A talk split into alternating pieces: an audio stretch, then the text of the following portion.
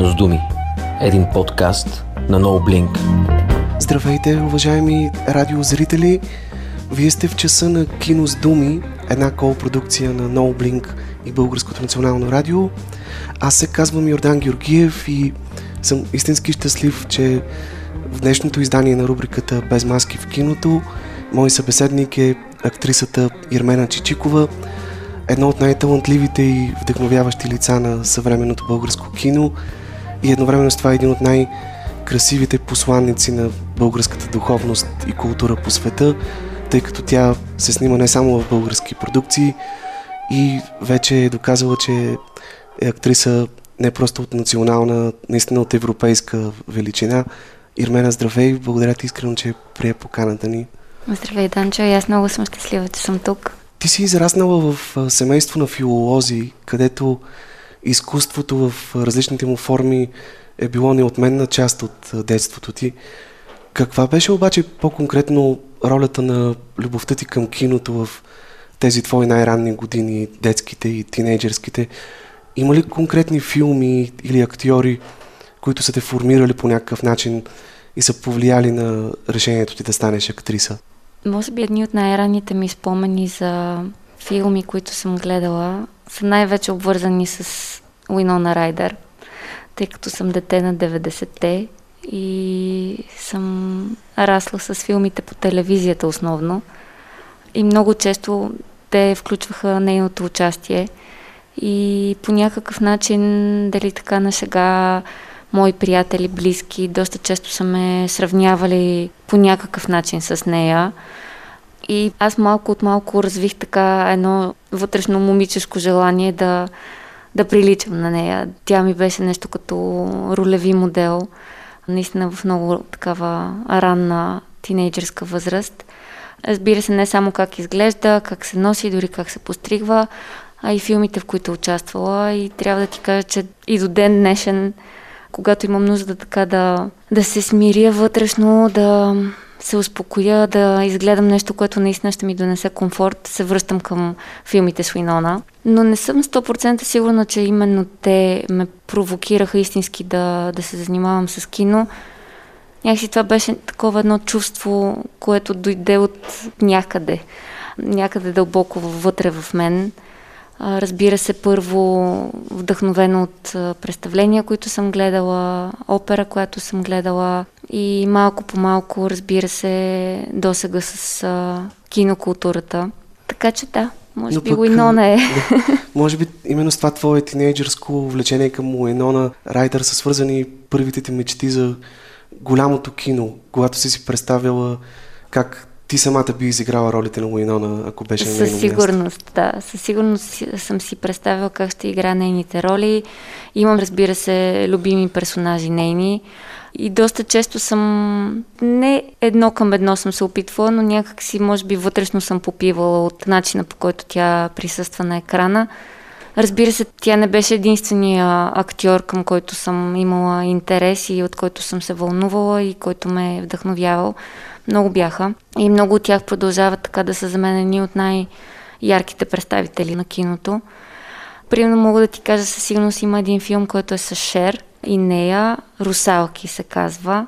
И този филм просто винаги, когато хвана дори малка част от него, ме радва толкова много, защото може би най-много съм си представила как а, играя на нейно място там. Какви спомени пазиш от първите си стъпки в киното? Доколкото знам, в надфис ти се снимаш в няколко късометражни филма, нещо, което остава твоя страст и до днес, кратките форми, късото кино. В същото време, един от дипломните ви спектакли там е бил вдъхновен от филма на Кира Коросава Рашумон, макар и изцяло авторска версия на Иван Добчев, но базирана върху архетипната история от филма. Нещо, което може би също е знаково, имайки предвид твоята особена любов към Япония, към японското кино и изобщо към японската култура. Да, точно така. Ами аз ще започна с късите филми, защото наистина за мен късометражното кино е изключително важно. Не само за хората, които гледат кино, хората, които създават кино и хората, които правят първите си стъпки в киното, защото то дава изключителната възможност да пробваш да грешиш, да опитваш отново да се срещаш с а, самишленици, да откриваш партньори за в бъдеще. Много често ти самия знаеш от така много ранна възраст реално режисьори, с оператори, с актьори се събират именно в първите си работи, късометражните филми, които са правили заедно. И за мен това е наистина едно страхотно поле, което се случват тези първи стъпки, които са толкова определящи по някакъв начин и за творческия път, и за начина по който всеки един, който се занимава с кино, изобщо стои в работата си.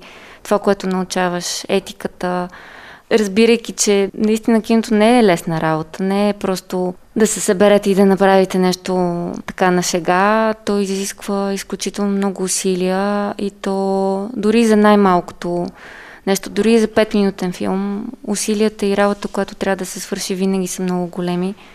Даже понякога си мисля, че много по-сериозни и по-трудни, отколкото за един пълнометражен филм. Но да, работата ни върху Рогодзен, както беше името на спектакъл, който Иван Дъвчев създаде с нас, беше наистина една от най- и трудоемките, и любимите ми, и основополагащи изобщо в моята работа и всичко, което съм научила като студентка. И пак, може би не е било нещо, към което тогава реално съм се стремяла, тъй като любовта ми и влечението ми към Япония наистина надграждаше във времето. Но смятам, че както и ти каза, това е една от първите такива стъпки, които несъзнателно съм направила към това да съм обвързана с японската култура и да, да правя толкова много различни неща, които са вдъхновени от нея. Първата ти истински голяма роля обаче е в филма Аз съм ти, към който малко по-късно беше добавено и под заглавието Адриана. Един филм базиран на незавършения роман на Димитър Димов, роман без заглавие и продължението му написано 60 години по-късно от неговата дъщеря Теодора Димова, книгата Адриана. Колко ценен беше за теб опитът и от този твой дебют, при това в един филм, изграден в стилистиката на доброто старо кино. Знаем, че режисьорът Петър Поп Златев има един специфичен характерен стил с много силен усет към детайлите, към паузите, към експресивната визия и също време той е истински майстор при портретирането на силни женски образи, още от филма Аз графинята от края на 80-те години, а тук в центъра на сюжета е срещата на две много интересни жени, които са Юра и Адриана. Срещата ми и с текста, и с Петър Попозлатев беше знакова. Разбира се, като първи голям филм, вълнението и щастието, което изпитах, когато наистина бях избрана, беше наистина неимоверно. И аз и до ден днешен продължавам да си спомням как просто ходех на снимки наистина се едно един метър над земята. И няма да забравя как, когато имах първата си среща с Петю и направихме една проба върху част от сценария, все още не знаех дали той ще ме избере, но бях толкова вдъхновена от това малко парченце, от информацията, която получих за текста, че първото нещо, което направих беше да отида и да си купя романа на Теодора Димова и да го изчета на деня. И след това наистина бях емоционално и така наистина много подготвена за следващата си среща с Петър и проба, която трябваше да бъде с един от другите актьори. И някакси знаех, че тази роля вътре в мен е изключително постижима и трябва да бъде моята първа голяма роля и така и се случи. Всъщност колко сериозно беше това предизвикателство за теб, тъй като още при първото ти сериозно участие в киното ти на практика влизаш в образите на две жени, чиято младост е преминала в две коренно различни епохи. Част от сцените са в съвремието ни, но други от тях ни връщат към 30-те години на 20 век. Знам, че една от твоите мечти е да играеш роля в епоха, нещо, което в някаква степен ти се случи още тук в Аз съм ти. Да, това беше наистина голяма, голяма радост и голяма провокация, разбира се, ролята в епоха макар и фокуса на, на моята работа да беше върху по-младата героиня, в случая Юра, която живее в нашето съвремие. Сцените, които заснехме като Адриана, продължават да ми бъдат по-любими. А не само заради усещането, че си в друго време, заради костюмите, заради тази меланхоличност и почти усещане за съновидение, което някакси трябваше тези сцени да носят. И съм благодарна на, на Петю, че направи това решение, да ме постави в тези два персонажа по този начин. А и всъщност съдбите на тези две жени се, се преплитат, се преплитат по много мистериозен да, начин. Да, аз бих пожелала на всеки един, който слуша подкаста, да отиде и да си намери книгата на Теодора Димова. Тя наистина е фантастична и се чете буквално на един дъх. За мен по някакъв начин това е една любовна история, въпреки че фокус е върху тази възрастна жена, която се опитва да предаде част от себе си, да се освободи от част от себе си, дълбоко в същината си. Това продължение на романа на Димитър Димов е наистина за любовта. Една тема, която аз обичам да, да дълбая в работата си. Всъщност от този филм тръгва една линия в твоята биография, която продължава по-нататък и с Кристин, която маха от влака по разказа на Георги Господинов и с Доза щастие на Яна Титова, дори сега с новия филм на Тео Ушев. Става дума за филми, базирани върху литературен първоисточник. Знам, че ти самата и като зрител изпитваш сериозен афинитет към подобно кино, представляващо адаптиран сценарий по някои от големите романи в световната класика. Кое прави толкова близки, толкова любими за теб екранизациите, тази симбиоза между литературата и киното? За мен литературата е едно от най-важните изкуства. Аз съм, както и ти казах в началото, израснала в семейство на филолози, семейство, където книгите са били винаги неизменна част от нашето съществуване. И за мен и до ден днешен това да живея около книги е изключително важно. Тоест не мога да си представя при мен или където и да съм да няма библиотека. Чисто визуално, емоционално, интелектуално това е едно от нещата, които най-много ме стимулират. От книгите черпя изключително много вдъхновение. И разбира се, възможността да първоначално като зрител да видиш едни герои, едни истории да оживеят на екрана пред теб е голяма магия. А, възможността да бъдеш част от нещо такова, от текст, който си чел, от текст, който си обичал и към който се чувстваш обвързан, е наистина едно от най- прекрасните изживявания в актьорската професия за мен. И разбира се, едни от най-трудните. Тъй като колкото различни хора прочетат един текст, толкова интерпретации може да има за него, толкова въображението им може да създаде съвсем различни персонажи, начина по който изглеждат, начина по който се държат и това да осъществиш за зрителя нещо, което той е прочел и нещо, в което той си е фантазирал и мечтал да види, е голяма отговорност. Така че аз се надявам ролите, които до сега съм изиграла, които са базирани на такива литературни персонажи, да до някаква степен да са достоверни. А има ли екранизация на даден роман, която лично теб те е разочаровала, по някакъв начин се е разминала с твоите предварителни представи за това как трябва да изглежда една филмова версия на някое твое любимо литературно произведение? Хм, за разочаровала, може би ми е много трудно в момента веднага да се сетя.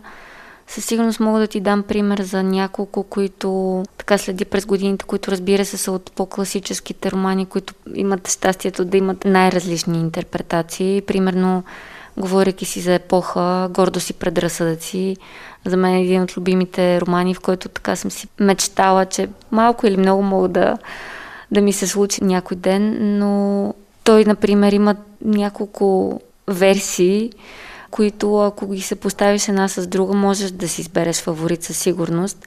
И може да се каже, че именно там аз намирам и позитиви, и негативи в това как един режисьор е решил да, да създаде този свят.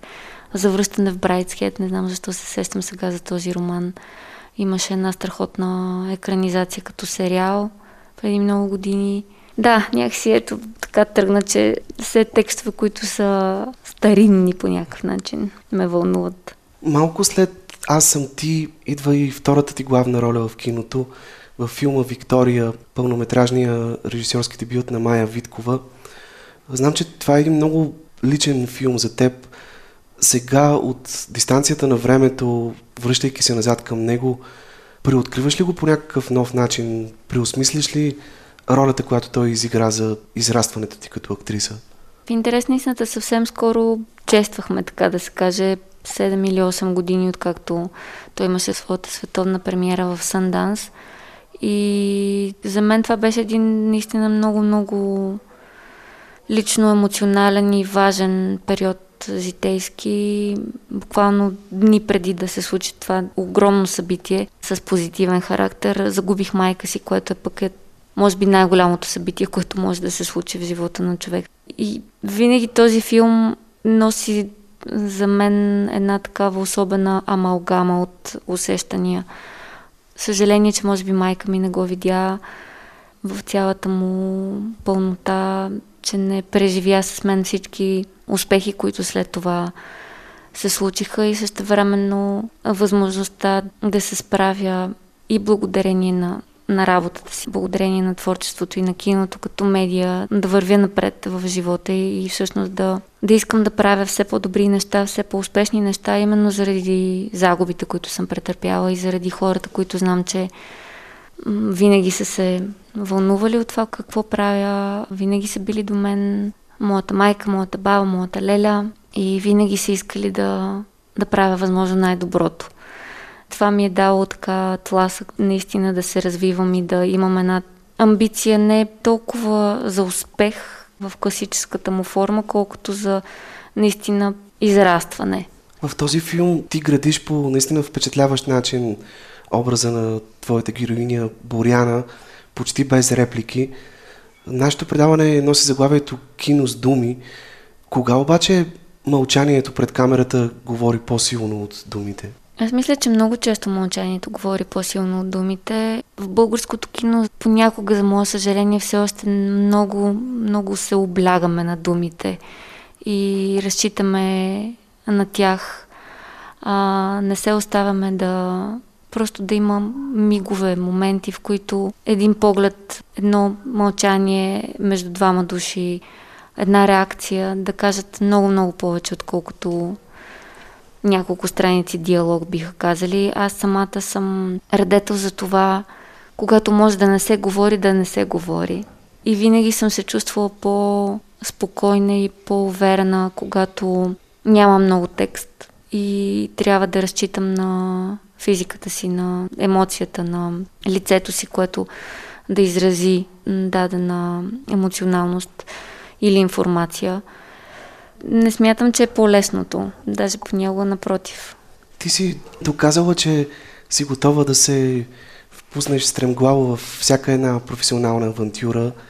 Най-силните ти филмови роли са белязани от едни красиви голи сцени, в които голотата ти е естетизиран жест, а не проява на лош вкус или на пошлост. Как обаче се преодолява или се потиска чувството за свян пред камерата? Кое ти помага да надскочиш всички онези условности, прегради, негласно прияти ограничения, за да стигаш до крайно драматични състояния, когато ролята го изисква, или да разголиш не само душата, но и тялото си. Всъщност, не знам кое от двете е по-трудно, реално. Да, това е интересно. Дали душата или тялото е по-лесно да разголиш.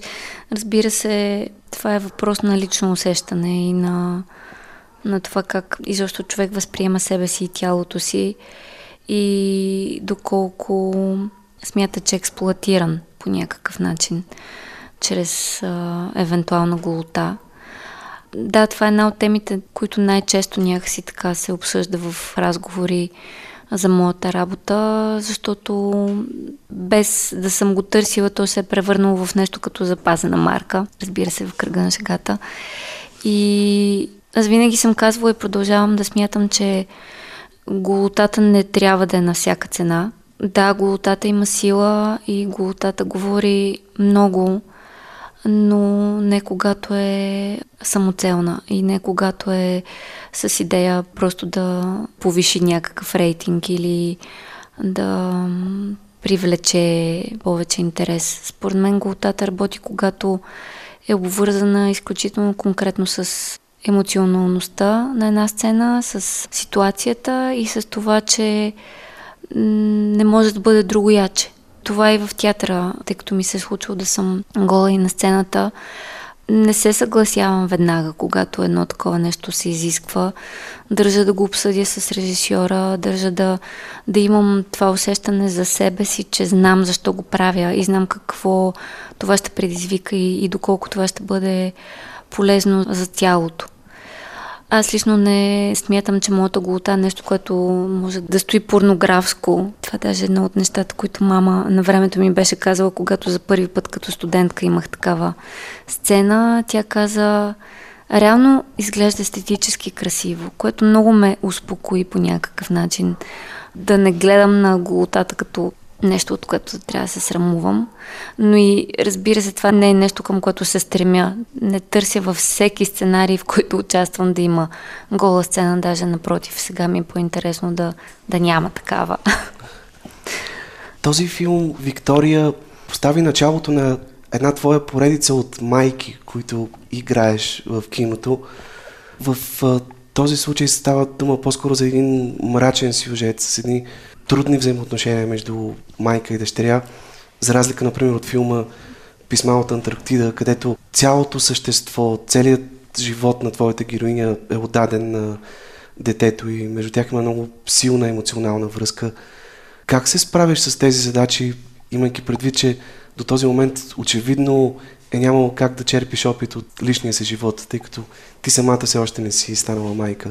Да, това продължава да бъде предизвикателство и не знам доколко истински успявам да пресъздам достоверно майка в цялостното възприятие за това какво е да бъдеш майка. Продължавам да приемам реакции от близки, познати, непознати, и в двата полюса. Хора, които казват, че вярват на 100%, че аз мога да бъда майка, други, които смятат, че все още ми личи, че не съм минала през това житейско случване. Към всяка майка подхождам по различен начин, дали съзнателно или не. Разбира се, много зависи от детето, с което работя. Понякога успяваме да направим страхотна връзка и да бъде лесно и за него, и за мен.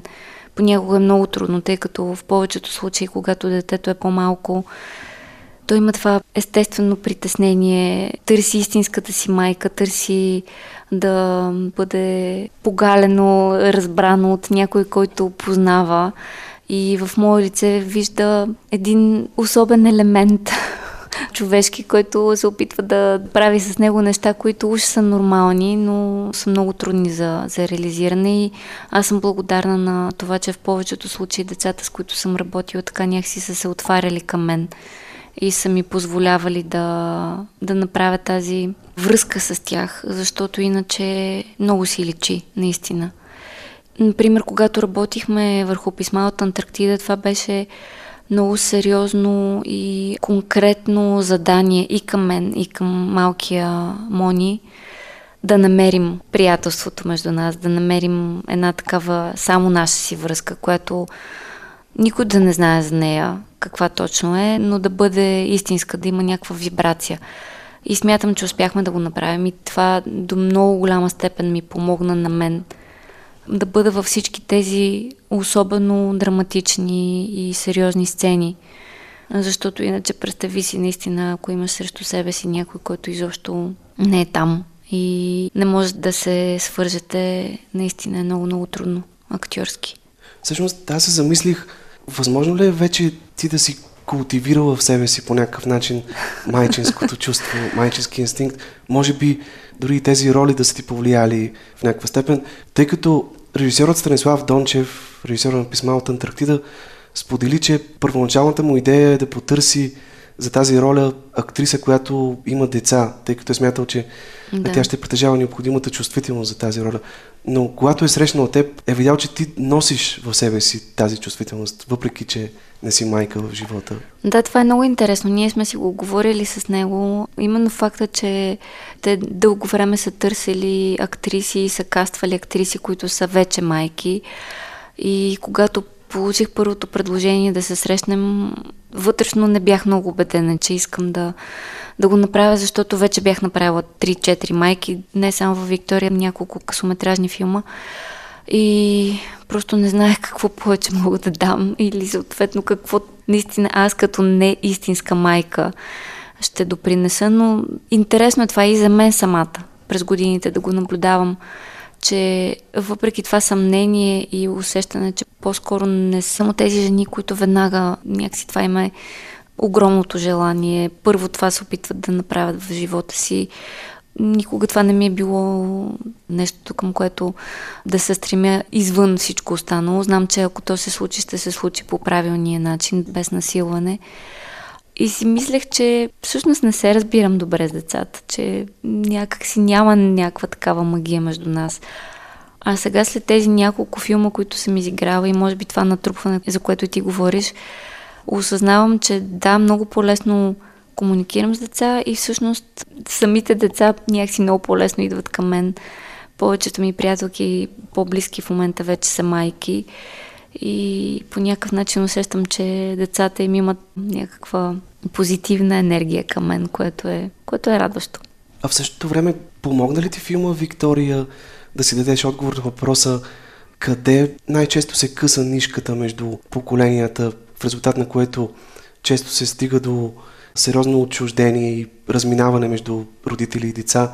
И въпреки целият бунт, цялото желание за еманципиране, за това да тръгнеш по свой собствен път, което е присъщо на младостта, обикновено се стига до там, че децата повтарят грешките на родителите си и дори понякога с годините заприличват на тях, особено ако са от един и същ пол, примерно майка и дъщеря.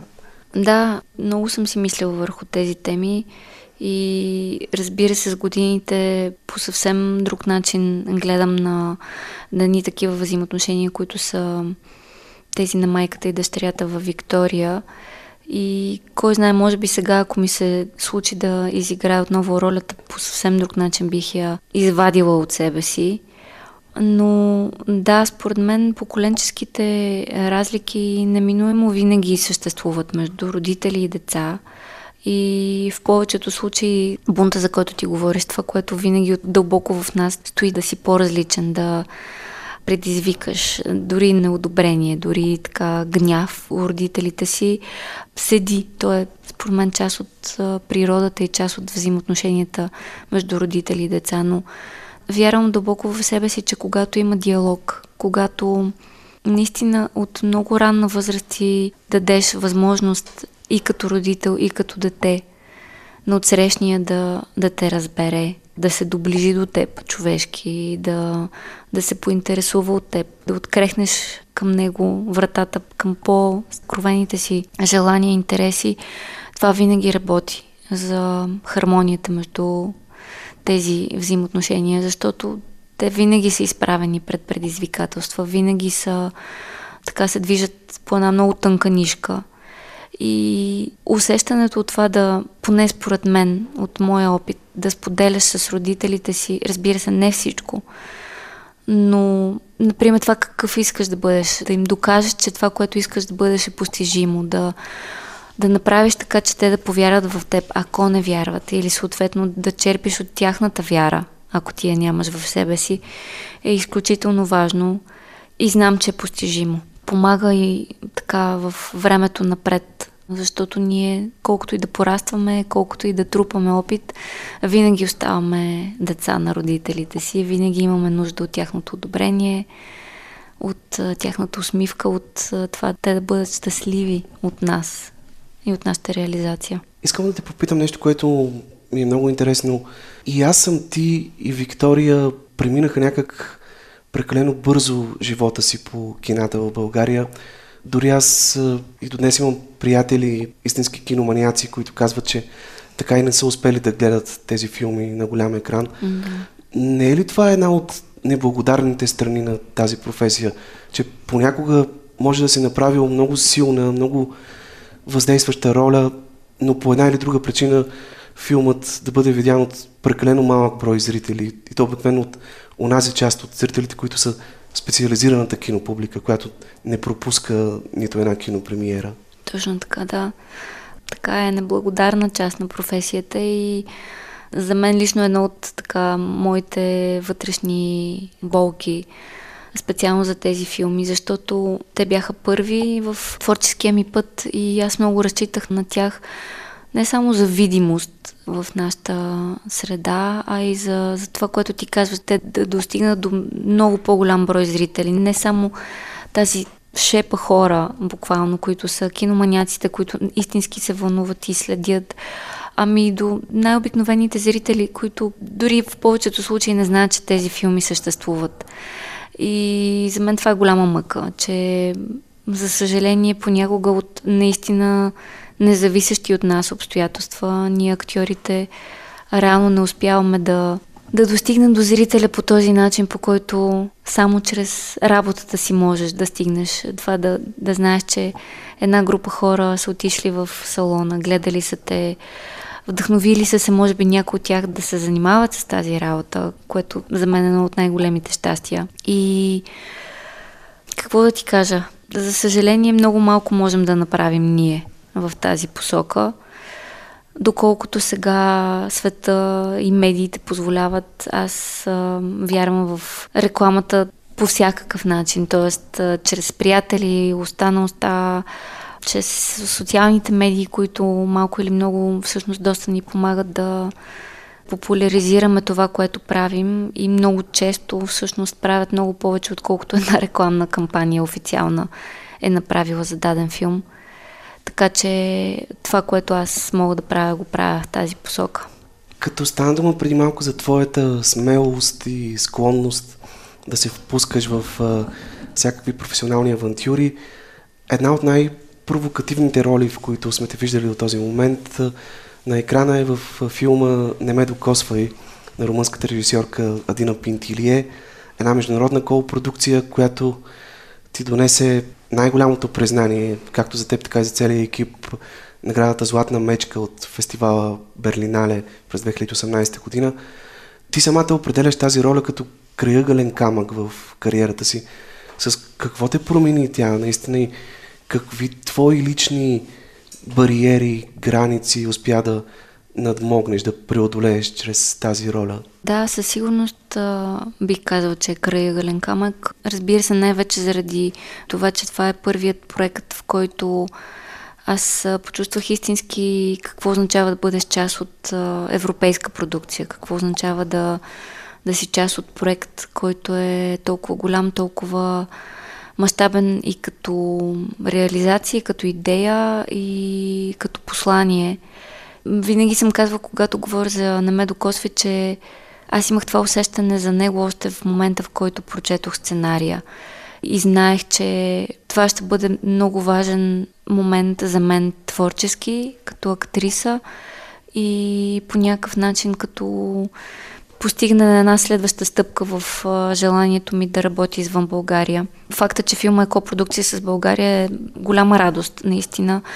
И особено усещане да знаеш, че всъщност едно от най-успешните неща за момента са дошли не от, отвън, а от тук, от нашата сфера, от българската действителност и контекст. Това, което е изключително важно като емоционално случване за мен беше че аз за първи път а, усетих и видях себе си в една ситуация, в която почувствах съмнение в собствените си възможности, почувствах несигурност, почувствах страх. Казах си, аз може би не мога да се справя с това нещо, защото то изведнъж става много по-голямо, отколкото аз съм очаквала. Това, което се очаква от мен е някакси така през пръв поглед а, непосилно, и може би аз няма да мога да го направя. И няма да забравя всичките тези мисли и моменти, през които минах, които бяха по време на, на снимките в Румъния, тъй като филма се снима на, общо взето на три части в а, три различни града. Тези първи снимки в Румъния, наистина имах един или два дни, в които почти бях готова да, да се предам и да кажа аз май не съм правилно избрана за тази роля и благодарение на самата Дина, която е изключителен човек. Като жена, като режисьор, като приятел и мога да кажа и на брат ми, с когото тогава много, много споделях тези свои притеснения и вълнения, който така ми даде също тласък, да не се отказвам и че това е просто първата спънка от много, които ще идват. И не си заслужава да съм стигнала до там и да се откажа. И трябва да ти кажа, че може би това е едно от най-щастливите неща, които свързвам с този филм, че преборих тези съмнения и този страх и направих неща, които не съм си представила, че мога да направя.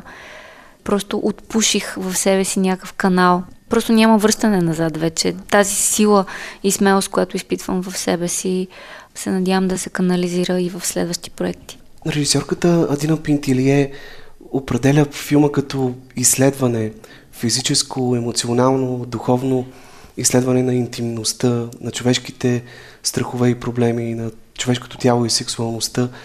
Не е случайно, освен режисьор, тя е и психолог, психоаналитик, а филма буквално балансира на ръба между документалното кино и фикцията. В него липсва класическата сюжетна структура с развитие на конфликта, кулминация и развръзка. Персонажите нямат ясно разгърнати линии на развитие. Колко трудно беше за теб да се включиш в един такъв специфичен филм и как всъщност успя режисьорката да ви провокира така, че да ви извади от зоната ви на комфорт и да ви накара да се впуснете смело и дори може би безразсъдно в едно такова приключение? Нейният подход беше изключително непознат за мен до тогава, като начин на работа. Но трябва да ти кажа, че почти веднага, след може би първата или втората среща с нея, аз имах страшно голямо доверие и бях готова да, да пробвам всичко, в което тя ме, ме водеше, да тествам собствената си виталност по някакъв начин и импровизация, тъй като за мен като актриса все още може би импровизацията е нещото, от което не точно се плаша, но не смятам, че съм много добра в него.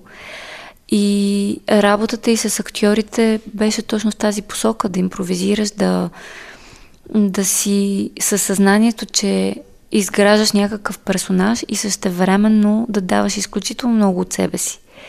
И факта, че елемента на психоанализа присъстваше, на мен много ми помогна, защото аз изключително много се интересувам от а, психоанализата, от анализата на сънищата, от това как енергийно човек предизвиква около себе си неща, вътре и около себе си, колко много влияят, разбира се, взаимоотношенията между родителите и децата, скритите или неосъзнатите желания, това доколко възприема собствената си сексуалност. И защо страшно много теми, които може би точно в този период от живота ми аз бях изключително отворена сама за себе си да дискутирам и да разсъждавам върху тях и съответно бях и готова да говоря за тях с някой друг.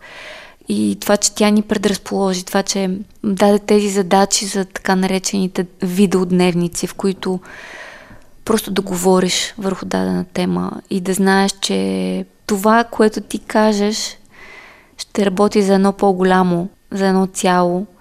Наистина много ми помогна и много ме, буквално ме разкрепости в подхода си и в това да се разголя и буквално и преносно към нея най-вече. Този филм предизвиква и до днес така доста противоречив, контрастен прием сред зрителите.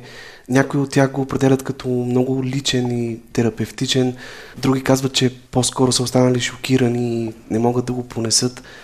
Вие тук по време на няколкото прожекции, които филма имаше в България, организирахте едни интересни дискусии с публиката. Кои бяха най-изненадващите за теб реакции на българските зрители по време на тези обсъждания? Прожекциите, които имахме в България, почти всичките бяха изненадващи за мен.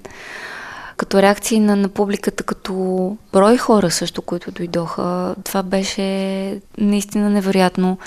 Не, че съм се съмнявала, но поради не толкова голямата реклама, поради това, което се говореше за филма, че е толкова разнопосочен и многополюсен. Аз честно казано не очаквах да дойдат много хора. Напротив, почти на всички прожекции беше пълно и желанието на хората да остават след това и да си говорят с нас и възможността им да се отворят към нас и въобще върху темите, които те за себе си бяха открили, защото това е много интересно. На ме докосва е филм, който има една конкретика в себе си. Темите, с които се занимава, са по някакъв начин ясни и същевременно непрекъснато се изненадвам когато най-различни хора идват и откриват и виждат в него нещо съвсем различно за себе си. Тоест, дали ще е заради една конкретна сцена, дали ще е заради конкретен персонаж. И мисля, че това е едно от богатствата на този филм, че той е направен по този начин, че може да предизвиква тези реакции, тези вълнения във всеки един човек, независимо дали той е жена, мъж, независимо от възраст, независимо от интереси. И може би най-вълнуващите моменти са били, когато при мен или при нас идваха мои познати, за които не съм очаквала, че ще реагират по този начин, за които не съм очаквала, че всъщност ще имат и смелостта, и желанието да споделят наистина много съкровени неща. Това беше нещо като такъв един емоционален обмен на най-различни хора и с най-различни енергии и до ден днешен остават едни от най-любимите ми срещи с публика. Разкажи за твоите впечатления и вълнения от фестивала в Берлин, от престоя ви там. Няма друга българска актриса, която да е участвала в филм, спечелил Златна мечка, така че това е наистина нещо впечатляващо. Имаш ли някаква конкретна случка или история, която е оставила много ярка следа в съзнанието ти от участието ви там на червения килим и защо по време на фестивала? Цялото участие в фестивала, разбира се, е голямо и, и вълнуващо за мен и продължава да бъде. Разбира се, няма как да не се фокусирам върху момента, в който обявиха името на филма и тази вълна, която ни заля целият екип. Аз имах някакво предусещане, такъв точно пресантиман, който се казва, че знаеш, че нещо хубаво ще се случи, но когато то наистина се случи, колкото и да си подготвен, колкото някакси предварително да си си казал, това би било невероятно, просто така те удря. И няма да забравя, ние бяхме много голяма част от екипа, които присъствахме на закриващата церемония и тази истинска радост, която ни връхлетя, факта, че всички излязохме на сцената, речта, която Адина изрече. Това да си на тази сцена, на която толкова големи режисьори, актьори, творци, кинотворци са, са стояли и са взимали награди и са говорили. Наистина е огромно щастие и разбира се нещо, за което така ще съм винаги благодарна, че ми се е случило и то точно по този начин. Но лично за мен една от най-така прекрасните срещи беше тази с Бил Мари, която се случи на същата тази сцена. За мен той е един от така най-любимите ми актьори и възможността да, да бъда в тази ситуация, в която мога да отида и да си говоря с него от позицията на актриса, която току-що е взела златната мечка е once in a lifetime, както се казва. И това ми така отвори много други врати за срещи с творци, към които много, много се възхищавам. Така че, да, Берлинале ми даде това. Нашите слушатели и фенове на No Blink също отчитат факта, че ти обикновено играеш много така нестандартни персонажи в киното, персонажи, които рядко можеш да срещнеш в живота. Дори имаш един въпрос как си избираш тези роли, но обикновено в киното режисьорите те избират. Да. Има ли обаче случаи, когато си отказвала роли в киното? Да, случвало се. Напоследък се уча как да отказвам. Защото има един такъв малко момент при мен, че колкото е възможно бих искала да помогна, особено когато става въпрос за късометражни филми. И в един момент си дадох сметка, че не толкова заради, да кажем, годините, които съм натрупала опит или някакъв успех, ами по-скоро заради такава актьорска хигиена трябва да се науча да отказвам проекти. Когато усетя, че не съм подходящия човек, не съм подходящия актьор, така случвало се да дойдат при мен и познати и непознати, които смятат, че аз съм актриса, която ще е перфектна за тази роля, но аз не виждам себе си в този персонаж. Или да кажем ролите на майки, може би вече така се опитвам да ги намалям, тъй като продължавам да получавам такива персонажи като предложения и има един момент, в който ти сам себе си трябва да провокираш. Ако няма провокираща роля, по-добре да не я приемеш и по някакъв начин да нараниш или да разочароваш от среща режисьора или кинотвореца, който те е поканил, отколкото да направиш нещо, в което ти не се чувстваш или уверен, или просто знаеш, че няма какво повече да дадеш от себе си в тази посока и, и че вече си правил нещо подобно и просто не виждам смисъл да повтарям себе си, да повтарям персонажите, да повтарям тези роли, защото неволно създавам се едно някакъв типаж, в който не искам да влизам по никакъв начин. И предпочитам да имам някаква пауза, в която да не правя нещо, отколкото да направя нещо просто така. Ти си пътувала много често по света благодарение на киното. Ходила ли си в Мексико? Не. Защото получихме едно писмо, едно съобщение, в което ни помолиха да те поздравим от името на всички твои почитатели от Силдат Хуарес, които се оказва, че са фенове на No Blink. Вау. Предполагам, че познаваш българи, живеещи там, които очевидно Да, в интерес на истината познавам българи, които живеят в Мексико. Една от най-близките ми съученички живее там. Съвсем скоро даже си мислех, че може би, когато отново можем да пътуваме спокойно, бих стигнала до Мексико. Благодаря за тези поздрави. Поздравявам ги обратно. И да, си пожелавам да стигна до Мексико и с филм. Има ли случаи, когато си сънувала дадено решение на твоя роля или си сънувала нещо, което да ти подскаже някаква щастлива идея, която после е направила образът ти в киното по-интересен, по-въздействащ? Не съм сигурна дали точно съм сънувала решение, но със сигурност, когато снимам, особено когато е филм, в който наистина ще да кажа филм, в който давам всичко от себе си, но аз давам всичко от себе си в малките и в големите филми. Просто филм, който да кажем обема по-голям период от време и наистина цялото ти същество започва да се занимава само единствено с него, включително и сънищата ти започват да, да се обогатяват от такива идеи и емоции, каквито си пресъздавал през деня. Наистина нямам конкретен спомен за нещо такова, но със сигурност мога да ти кажа, че за мен сънищата са много важен елемент от живота и от човека. И аз вярвам страшно много, че те дават посоки, дават решения, дават една паралелна реалност, в която можеш да бъдеш това, което няма смелост да бъдеш в така наречения реален живот. И също време ти дават възможност да се докосваш до хора, които вече ги няма, до хора, които нямаш физически контакт с тях. И аз много, много разчитам на това да, да сънувам осъзнато и непрекъснато си записвам сънищата, непрекъснато се допитвам до тях. Със сигурност следващия проект, който започна Живот и здраве, ще се опитам да комуникирам с сънищата си по този начин, докато работя и да видим какво ще излезе. Благодаря ти за тази идея, между другото. Към края на разговора ни е важно да кажем, че преди няколко години ти реши да отвориш нова страница в кариерата си и да се опиташ да продължиш развитието си извън България, дори в продължение на няколко години живя плътно в Англия, в Лондон. Колко сериозна е наистина амбицията ти да пробиеш в Европа и колко трудно е това за българските актьори? Единствено езиковата бариера ли е проблем в това отношение? С годините нещата се променят и мисля, че се променят за добро.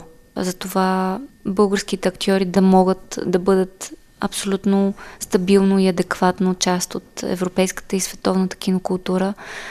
Аз продължавам да вярвам, че ние имаме една много силна база творци, които имат и идеите, и капацитета, и възможностите да бъдат част от света на киното.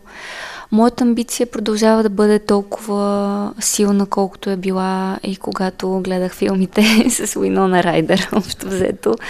Винаги съм си представила, че няма да бъда само българска актриса, че ще стигна извън пределите на България. Ще работя с режисьори, които ме вдъхновяват и на които се възхищавам, които Имаш не са българи. агенти днес в Англия, и... които работят за теб и ти търсят роли? Имам, да, имам агент в Лондон, имам агент в Берлин и в Италия. И общо взето това са хора, с които работя последните 3-4 години и които ми пращат кастинги. В наши дни все повече така наречените self-tape са така най-лесни и достъпни. Т.е. да снимаш един кастинг тук, или където и да си и просто да го изпратиш. И в този смисъл мисля, че и заради това е много по-лесно сега да се случват и изобщо да идват такива кастинги при нас, а не само ние да трябва да пътуваме, за да ги правим. Всъщност, това, което се случи с Мария Бакалова, според теб, дали е нещо, което се случва веднъж на 100 години, някакъв невероятен късмет, когато все едно птичето е каснало на рамото ти, те е превърнало в една съвременна пепеляшка, или е по-скоро знак, че всеки един талантлив български актьор може да постигне нещо подобно, ако им разбира се и късмет и се потруди за това? Аз мисля, че е комбинация от двете неща. Със сигурност късмет е много голям фактор. Талант, разбира се, винаги в основата. И според мен тази отвореност и готовност нещо такова да ти се случи. Аз вярвам, че ако човек е уверен в себе си, има съзнанието, че може да направи такива неща, със сигурност те ще дойдат при него и ще му се случат. И съм сигурна, че при нея това се е случило. Да, със сигурност има доза късмет, със сигурност има да, подходящия тя... човек в подходящото време. друго, тя имаше уникален шанс във филма да говори на български язик, т.е. Да, дори езиковата да. бариера я нямаше там. Това също е много ценно и мисля, че от една страна страхотно за това, че тя има тази възможност да няма притеснението от езика и от друга страна, че толкова много хора по света гледат персонаж, който говори на български. За мен това е изключително и аз съм много щастлива от този нейн растящ успех все още. И смятам, че всеки един такъв успех на български кинотворец работи за, за нас всички, които работим в киното и помага, отваря пътища, отваря интереси и дава възможности, така че това е нещо много голямо. Аз искам много палци за номинациите, които предстоят и дай Боже повече да сме тези, които вървим по тези стъпки и по този път. И накрая продължаваш ли самата ти да мечтаеш за Оскарите и да гледаш на тях като на една обетована земя, която един ден може би ще покориш? Да, Оскарите са точно обетована земя. Не мога да кажа, че те са моят фокус. По-скоро това, за което аз мечтая, е срещата с определени режисьори, които някакси така съм хвърлила собствената си енергия в тази посока и желанието си да достигна до работата си с тях. И ако тази работа доведе и до Оскари, страхотно. Но продължавам да вярвам, че пъти, който се извървява е по-важен от тази така обетована цел. Ако е писано, тя ще се случи. Аз ти го пожелавам искрено. Благодаря ти. Наш гост в днешното издание на рубриката Без маски в киното беше актрисата Ирмена Чичикова. Кино с думи. Един подкаст на NoBlink.